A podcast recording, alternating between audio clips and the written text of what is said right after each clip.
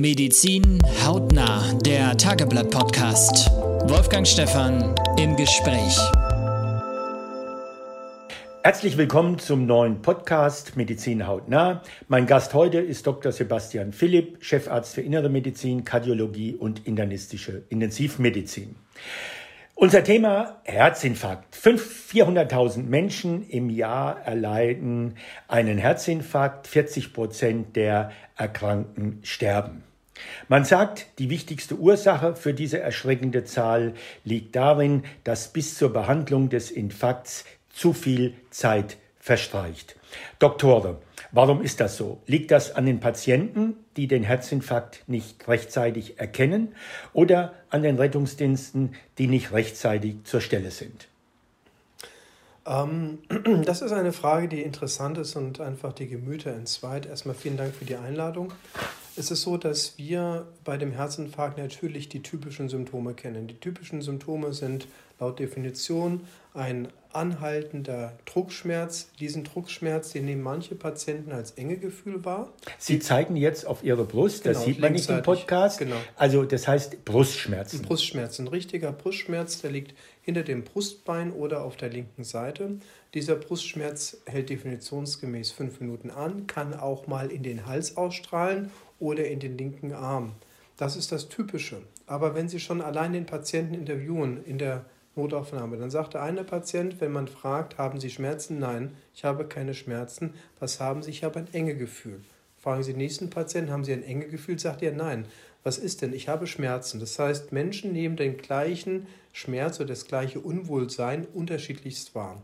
Dann haben wir das nächste Problem. Wann setzt das ein? Also der ist Schmerz das unmittelbar? Unmittelbar. Also der, der Herzinfarkt entsteht ja dadurch, dass ein Gefäß Aufplatz nach innen aufplatzt. So muss man sich das vorstellen. Was also passiert? Ein Plaque, eine Einengung des Gefäßes, ähm, wo eine dünne Gewebsschicht oberhalb eines Prozesses liegt, der durch Risikofaktoren wie Rauchen, Diabetes oder Bluthochdruck oder familiäre Prädisposition oder erhöhte Cholesterinwerte induziert wird. Lassen Sie uns über die Ursachen nahe kommen. Ich genau. würde gerne noch mal über die Frage, was passiert. Kann man sich das vorstellen, so wie Sie sagen, wie eine, wie eine Kalkablagerung in der Waschmaschine?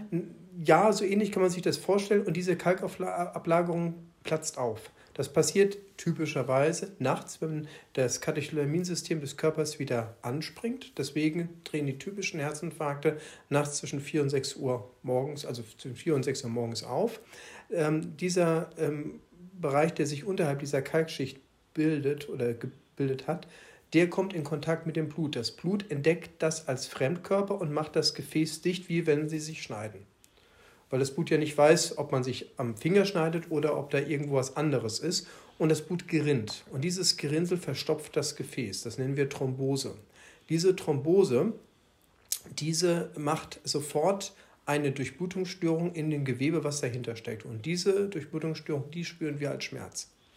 Und das entsteht tatsächlich so ein Herzinfarkt ganz plötzlich nachts. Ich habe am Tag vorher keinerlei wir hatten, äh, Symptome. Wir hatten ähm, Situationen gehabt, wo wir Patienten am Tag noch bei uns durchuntersucht haben, im Rahmen einer Vorsorgeuntersuchung. Die Diskussion habe ich mit Karl Schäfer schon häufiger gehabt. Ähm, die kommen bei uns, sind super belastbar. Karl Schäfer ist der Kollege, der Kollege den wir beim ersten Podcast hier genau. hatten. Ähm, Patienten, die wirklich toll belastbar waren, 200 Watt auf dem Belastungs-EKG gedreht hatten, keinerlei Pathologien hatten, einfach nur zur Vorsorge gekommen sind und nachts einen Herzinfarkt erlitten haben.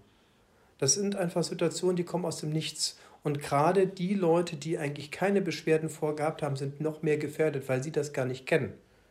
Und das Problem ist, mit diesem Verschluss kriegt man Schmerzen. Und die ähm, unglaubliche, aber leider richtige Todeszahl von 40 Prozent kommt daher, dass durch diese Schmerzen oder durch dieser, diesen Verschluss eine Durchblutungsstörung auftritt, die Herzrhythmusstörung auslösen kann. Und diese Herzrhythmusstörungen, das sind das akut Tödliche. Also die Leute sterben nicht am Herzinfarkt, sondern an den akut durch den Herzinfarkt aufgetretenen Herzrhythmusstörungen. Lassen Sie uns nochmal zu der Situation kommen. Mhm.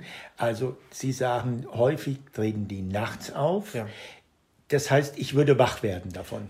Die Patienten werden im, im günstigen Fall wach, ja.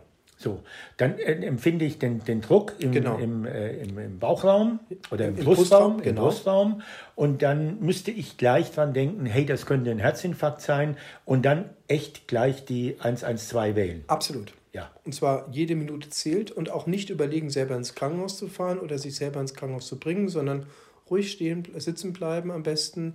Ähm, wenn man einen Partner oder eine Partnerin hat, bitte das Fenster öffnen. Frische Luft ist wichtig, Sauerstoff ist wichtig und dann bitte im Bett bleiben, bis der Rettungsdienst da ist. Keine eigenen Aktivitäten machen. Ob, mir wird es möglich, oder geht es den Menschen, ich frage mal so rum, geht es den Menschen so schlecht, dass die dann gar nicht mehr reagieren können? Oder sind die noch relativ fit? Also es glauben gibt, die relativ fit zu sein? Da gibt es absolut unterschiedlichste Situationen. Es gibt Menschen, die merken nur einen Schmerz und fühlen sich richtig gut. Wir hatten eine Situation im Krankenhaus erlebt, wo ein ähm, Lkw-Fahrer noch seine Schicht komplett durchgearbeitet hat mit den Thoraxschmerzen und es gibt andere, wo das Herz so in das Versagen des Herzmuskels reinrutscht, dass sie sich kaum noch bewegen können. Also das gibt es wirklich von A bis Z alles. By the way, es gibt ja auch Herzinfarkte, die nicht als solches erkannt werden. Ne? Genau. Das, ähm, wir unterscheiden bei den Herzinfarkten die EKG-Veränderungen, die typisch sind für einen Herzinfarkt. Das ist klassischerweise ein Ästhebungsinfarkt, der, der die schlimmste Form des Herzinfarktes darstellt aber auch ein leichter Herzinfarkt. Wir sagen ein Nicht-Ästierungsinfarkt. Der kann auch auftreten beim komplett normalen EKG. Also man kann mit einem normalen, gesunden EKG ins Krankenhaus kommen oder zu einem niedergelassenen Kollegen und es kann trotzdem ein Herzinfarkt dahinter stehen. Bei diesen Patienten brauchen wir Laborwerte. Die Laborwerte, das ist das hochsensitive Troponin, was innerhalb von einer Stunde bereits positiv ist. Damit können wir einen Herzinfarkt Also ich könnte aber auch einen Herzinfarkt jetzt in den letzten vier Wochen gehabt haben, ja. ohne dass ich es merke. Genau. Und wenn ich nicht ein EKG machen lasse, würden Sie es auch nicht merken. Das ist, also selbst, es gibt sogar Herzinfarkte, die man durchmacht hat, die man auch im EKG nicht unbedingt sehen muss, gerade wenn es ein kleinerer Herzinfarkt war. Ähm, es gibt viele Patienten, die hatten einen stummen Herzinfarkt. Aber was ja dann auch offensichtlich nicht so furchtbar schlimm ist wie gesagt, das Problem ist ja zweierlei. Einerseits wird durch den Herzinfarkt das Gewebe kaputt gemacht, weil das Gewebe nicht mehr durchblutet wird. Dieser Schaden ist der chronische Dauerschaden, den die Patienten vor 30 Jahren auch hatten, als wir noch keinen Herzkatheter kannten. Das andere sind die akuten Herzrhythmusstörungen, die auftreten. Das sind ja die Störungen, die dazu führen, dass die Patienten versterben. Der Muskelschaden trägt ja erst nach zwei bis drei Tagen auf. Das heißt, ich habe erst die Gerinnung des Blutes, genau. dann habe ich die Verstopfung der Arterie, ja.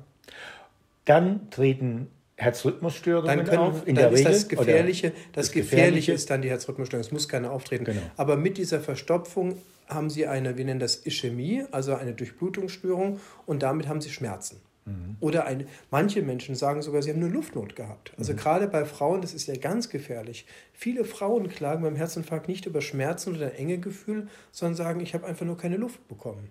Übrigens, wir reden ja über ein Thema, über eine mhm. Krankheit, die nicht nur die über 60-Jährigen betrifft. Überhaupt nicht. Also jüngsten, den jüngsten Herzinfarkt, den ich selber mal behandelt hatte, der war 21 Jahre alt. Das heißt also, auch jüngere Leute können Herzinfarkt bekommen. Ja.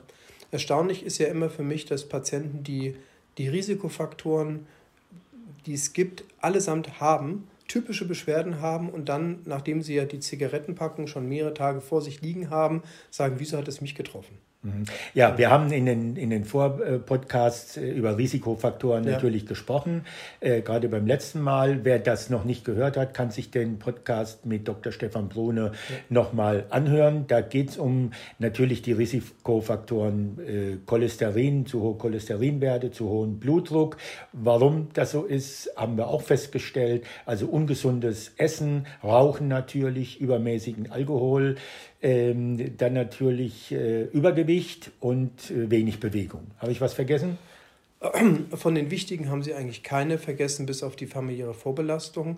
Äh, es gibt mittlerweile viele sozioökonomische Faktoren, die wir kennen, die auch eine Rolle spielen, die aber in der Bedeutung einfach nicht so hoch anzusiedeln sind. So, wir haben jetzt den Patienten, der festgestellt hat, er hat diese Schmerzen in der Brust mhm. und, äh, und dann sagen Sie, und da sind wir ja bei, diesen, bei meiner Eingangsbemerkung, dass viele Herzinfarkte tödlich enden, weil die Menschen nicht schnell genug behandelt werden. Mhm. Das heißt, ohne über großartige Überlegungen ähm, den Rettungswagen rufen. Wenn Sie als Mensch 112 wählen und angeben, dass Sie Brustschmerzen haben, dann wird sogar der Code ausgelöst, dass neben dem Rettungswagen auch der Notarztwagen kontaktiert, äh, kontaktiert wird und dieser auch parallel losfährt. Also das ist wirklich eines der wenigen Szenarien, wo ein Rendezvous stattfindet. Rettungswagen ist am Patienten, versorgt den Patienten, bis der Notarzt da ist. Der schreibt ein EKG entscheidet dann die Triagierung Ästhebungsinfarkt. Ästhebungsinfarkt triggert im Landkreis Stade die Situation, dass wir der, auf der Intensivstation Chestbühne des Krankenhauses bereits kontaktiert werden.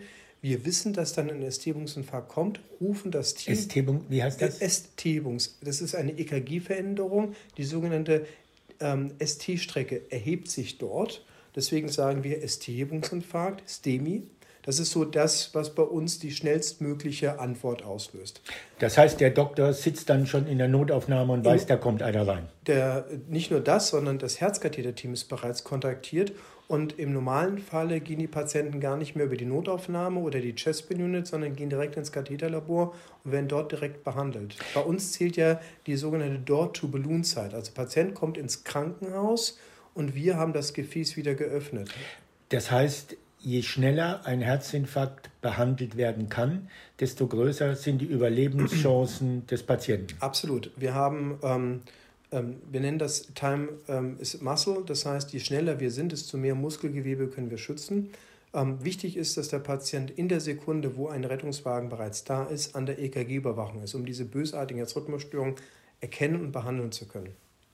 Das zweite ist, so schnell wie möglich bei uns im Krankenhaus diesen Infarkt zu behandeln. Das macht man, da gibt es eigentlich keine Alternative mit dem Herzkatheter. Wir gucken uns, welches Gefäß verstopft ist und äh, wir machen das Gefäß aus, auf und versorgen es äh, zu 95 Prozent. Sie machen das auf. Das klingt jetzt so, als ob Sie schneiden würden von Nein, außen. Wir, wir machen von innen nicht. auf. Wir, wir Sie gehen in eine Arterie rein Genau. mit dem Katheter Genau. und machen dann drücken den dieses. Throm genau, wir drücken den Thrombus zur Seite, lösen ihn auf. Da gibt es verschiedene Techniken. Gibt es ja diese Ballondilatation. Genau. genau. Und heutzutage setzt man dann mindestens danach dann noch, also entweder zeitgleich oder danach einen Stent ein, einen medikamentenbeschichteten Stent, der das Gefäß an der Stelle wieder stabilisiert. Kann man Stent, wissen nicht alle unsere Zuhörer. Es sieht aus wie ein Maschendraht. Im Prinzip ein Maschendrahtzaun. Der das dann kennt jeder. aufgeht? Der wird aufgedehnt durch der, der, der Stent sitzt auf dem Ballon. Der Ballon wird aufgebläht. Der wird dann auf drei bis vier Millimeter im Durchmesser aufgebläht und der Stent wird mit diesem Ballon in das Gefäß reingedrückt und verbleibt in dem Gefäß. Der Ballon bleibt, wird wieder abgelassen. Das ist die übliche Behandlungsmethode. Absolut, ja. Und da kommt es eben darauf an, dass man möglichst schnell dahin kommt. Eine Frage noch äh, zum Erkennen oder wenn ich es erkannt habe, würden blutverdünnende mh, Tabletten, die es ja gibt, es gibt ja dieses Aspirin, glaube ich, Aspirin. 100 oder so, würde das auch helfen? Es hilft auf jeden Fall. Also wenn Sie was haben, nehmen Sie Aspirin, am besten dann aber gleich 500 Milligramm zu sich, damit Sie ähm, eine bessere Anflutung des Medikaments haben. Wir brauchen aber normalerweise Zeit, bis das Medikament bei uns wirkt. Der Rettungswagen ist klassischerweise innerhalb von 10 Minuten bei Ihnen, der Notarzt innerhalb von 15 Minuten. Dann wird es intravenös gespritzt. Das ist eigentlich schneller. Aber ich sage mal, es wäre kein Schaden für Menschen, die zur Risikogruppe des Herzinfarktes gehören, wenn sie so ein, ein Mittelchen bei sich hätten. Das stört überhaupt nicht, wenn Sie Aspirin nehmen und ähm, Sie sollten es nur dem Notarzt sagen, wie viel Sie genommen haben, damit er Ihnen nicht noch mehr obendrauf gibt. Irgendwann ist es auch schädlich für die Magenschleimhaut. Jetzt sind wir mit dem Patienten in der Klinik. Mhm. Dann haben Sie die Arterie, die Wieder Verstopfung wieder gelöst. Was passiert dann? Ähm, in dieser Phase, wo wir ein Gefäß wieder öffnen, gibt es sogenannte medizinischer Slang Reperfusionsarrhythmien, auf Deutsch besetzt. Wenn ein Gefäß wieder geöffnet hat, bekommt es wieder Luft oder Sauerstoff in dem Muskel dahinter. Der kann dann mal spinnen.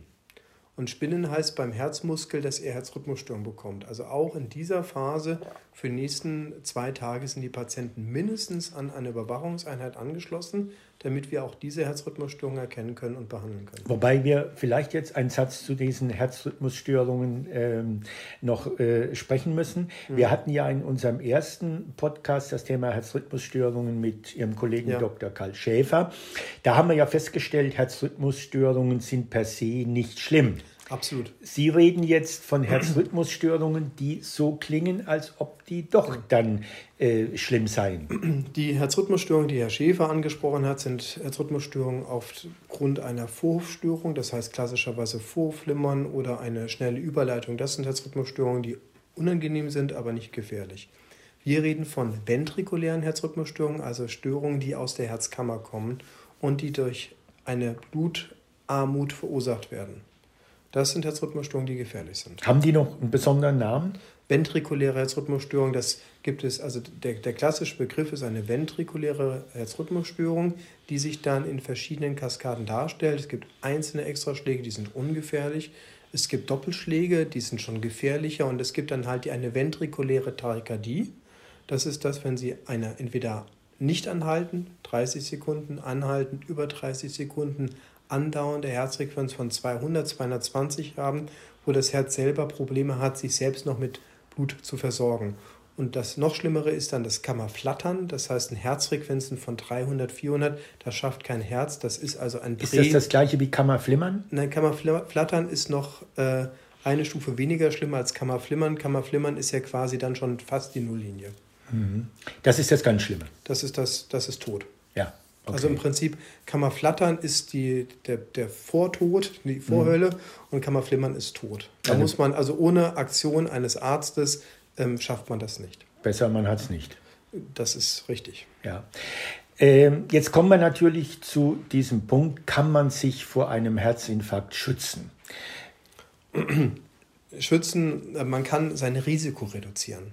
Also ein Schutz ist leider sehr schwierig. Ähm, wir können unsere Risiken, das sind die Risikofaktoren, die Sie mit Herrn Brune ja schon diskutiert haben, ähm, die kann man behandeln zum Teil oder selber unterlassen. Also Diät äh, ist jedem selbst überlassen. Rauchen ist relativ einfach, man lässt es sein. Das muss man nur einem Raucher auch beibringen. Ähm, Zuckererkrankte sollten Zucker optimal eingestellt haben, Blutdruck sollte super eingestellt sein. Das reduziert das Risiko, aber es macht es nicht auf Null runter. Wichtig ist, dass man sich informiert, dass man seine Symptome erkennt. Wichtig, was wir hier auch mit unserem Herzverein, mein Herz in Stade machen, ist, dass wir Patienten und auch deren Angehörigen beibringen, wie man mit solchen akuten Fällen umgeht. Sprich, wir bringen Laien bei, wie man Reanimationen bei Angehörigen durchführt. Wir haben jetzt gerade wieder einen Patienten gehabt, der hat ein super Beispiel dessen, wie, was im Landkreis Stade exzellent funktioniert.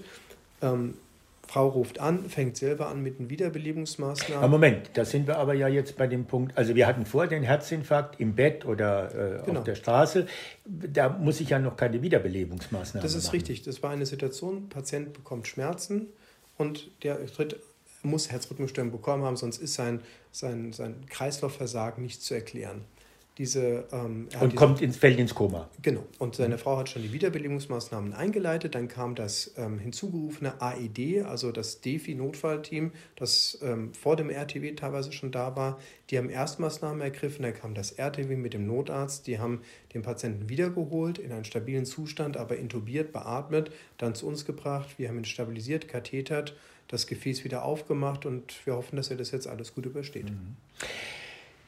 Wie viele Herzinfarkte haben Sie so gefühlt äh, am Tag oder in, im Monat? Ähm, wir, können, ähm, wir unterscheiden jetzt hierbei ja die EKG-Veränderungsinfarkte, die STEMIs, zu den normalen Infarkten.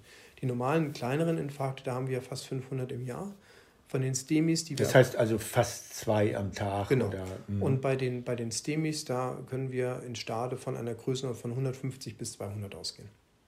Also jeden zweiten Tag mindestens einen akuten Herzinfarkt, kann man das so sagen? Eher mehr sogar. Eher also mehr. wir reden ja von dem STEM ist ja der besonders schlimme akute Herzinfarkt. Davon haben wir ungefähr 150 im Jahr. Jetzt mal ganz ehrlich, wenn Dr. Sebastian Philipp durch die Stadt geht und sich so die Menschen anguckt, äh, kommt ihm da manchmal der Gedanke, mein lieber Freund, so wie du aussiehst äh, und wie du dich gibst da drüben, ich glaube, wir sehen uns bald. Ich bringe immer den Spruch, wenn sich Leute Zigaretten von mir kaufen, äh, ist Kundschaft. Ne? Ähm, Problem ist, ähm, ich brauche diese Kundschaft nicht. Ich möchte diese Kundschaft nicht. Ähm, man sieht das schon. Ähm, was mich immer wieder erstaunt, ähm, man darf ja nicht vergessen, dass diese Risikofaktoren, die Sie mit Herrn Brune diskutiert haben, Risikofaktoren sind, aber nicht zwangsläufig zum Herzinfarkt führen.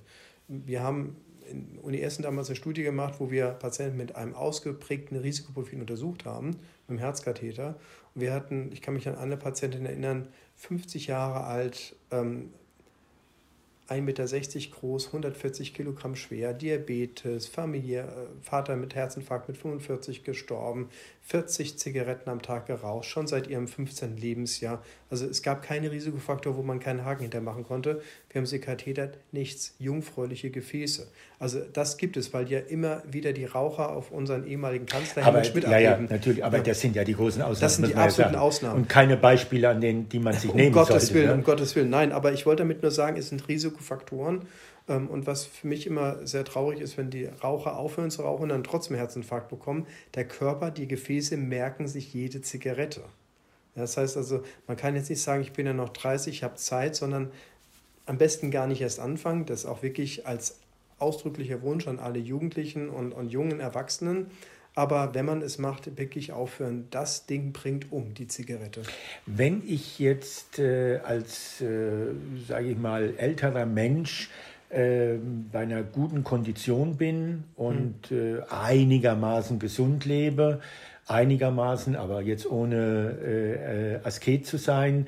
Und äh, äh, sage, ich habe zweimal im, in, in, der Woche Sport, ich mhm. bewege mich, ich gehe eine Stunde spazieren, eine Stunde joggen, ich gehe schwimmen, ich gehe Radfahren, ähm, habe ich gegenüber demjenigen, der es nicht macht, äh, wahrscheinlich ein weitaus vermindertes Definitiv. Risiko für einen Herzinfarkt. Sie haben ein Kann man so sagen? Ja, eindeutig. Sie haben ein deutlich reduziertes Risiko wenn sie keine schwere familiäre Vorbelastung haben.